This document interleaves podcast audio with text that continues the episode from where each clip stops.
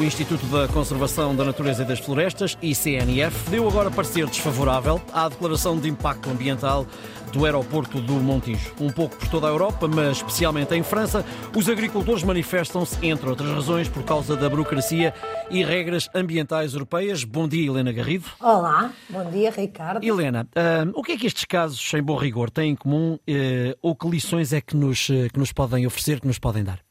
Bom, várias, e hum. têm em comum o facto de estarmos a falar de regras de proteção do ambiente e da biodiversidade, mas que simultaneamente transmitem, por vezes, uma imagem das regras uh, pouco coerente, pouco homogénea, diria até pouco justa, uh, mas que no caso do ICNF uh, ele corrigiu agora e esperemos que para sempre.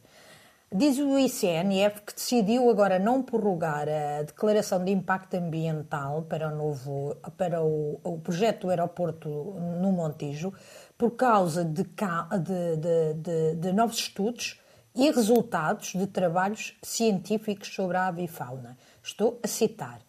Eh, esses estudos são, nomeadamente, um estudo da Universidade de Cambridge que revela que um aeroporto nesta, nessa zona uh, que, que sublinha é uma zona da reserva, poderia levar à perda até, de até 30% da alimentação das aves itinerantes que passam pelo Tejo. Não é, Ricardo, esta decisão do ICNF que é uma surpresa. É, a surpresa é a decisão que tomou anteriormente, quando em 2019 deu um parecer favorável, ainda condicionado, ao aeroporto nesta reserva por, por muitas compensações, esta, estas, estas uh, aprovações condicionadas geralmente exigem que depois se façam compensações. Mas não estamos a imaginar que compensações poderiam existir.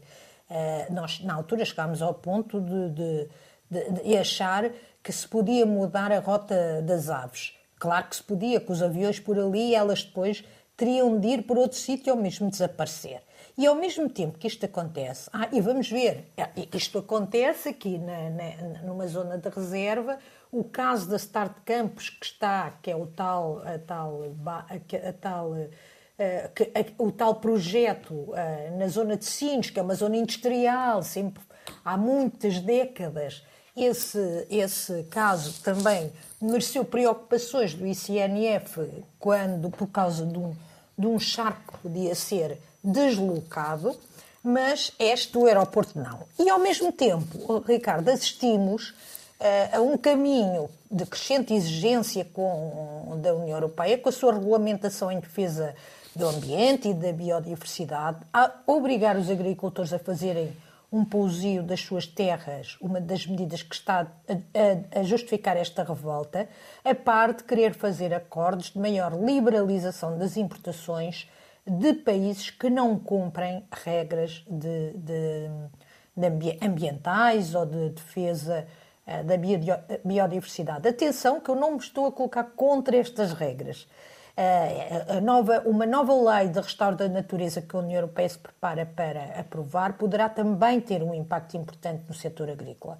Eu não me estou a colocar contra, é muito importante tudo isso aquilo a que nós estamos a assistir, ainda ontem tivemos informações na Sicília que se atingiu quase 50 graus, aquilo que estamos a assistir é o resultado de não termos uh, acreditado uns, não terem tomado decisões outros para combater os efeitos que estamos a ter uh, no clima.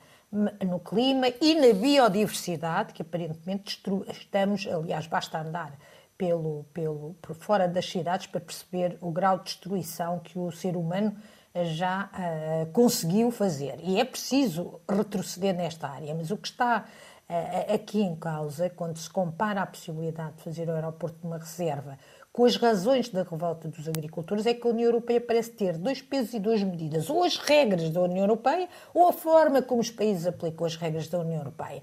Umas, uh, ou seja, para uns Uns parece que têm de cumprir tudo, outros parecem que não têm de cumprir nada. Isto pode ser injusto, mas é a percepção que acaba por transmitir. É muito importante a transição para uma economia zero, de zero emissões de carbono. É muito importante defender e até recuperar a biodiversidade, mas uh, esperemos que, os, que, a classe política não, não consiga destruir a convicção que os cidadãos têm de ter quanto à, à urgência destes objetivos ao não aplicar uh, esta forma, de, estas regras de forma justa, uhum. criando percepções de desigualdade, de falta de justiça. O Comissário Europeu para o, para o Ambiente afirmou agora recentemente numa entrevista ao Financial Times que a política ambiental europeia tem duas pernas.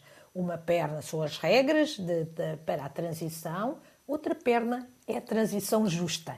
É o lado da transição justa que às vezes parece uh, uh, homogéneo e da aplicação cega a todos, da mesma forma que parece uh, ser um bocadinho, estar um bocadinho esquecida, Ricardo. Mas, uhum.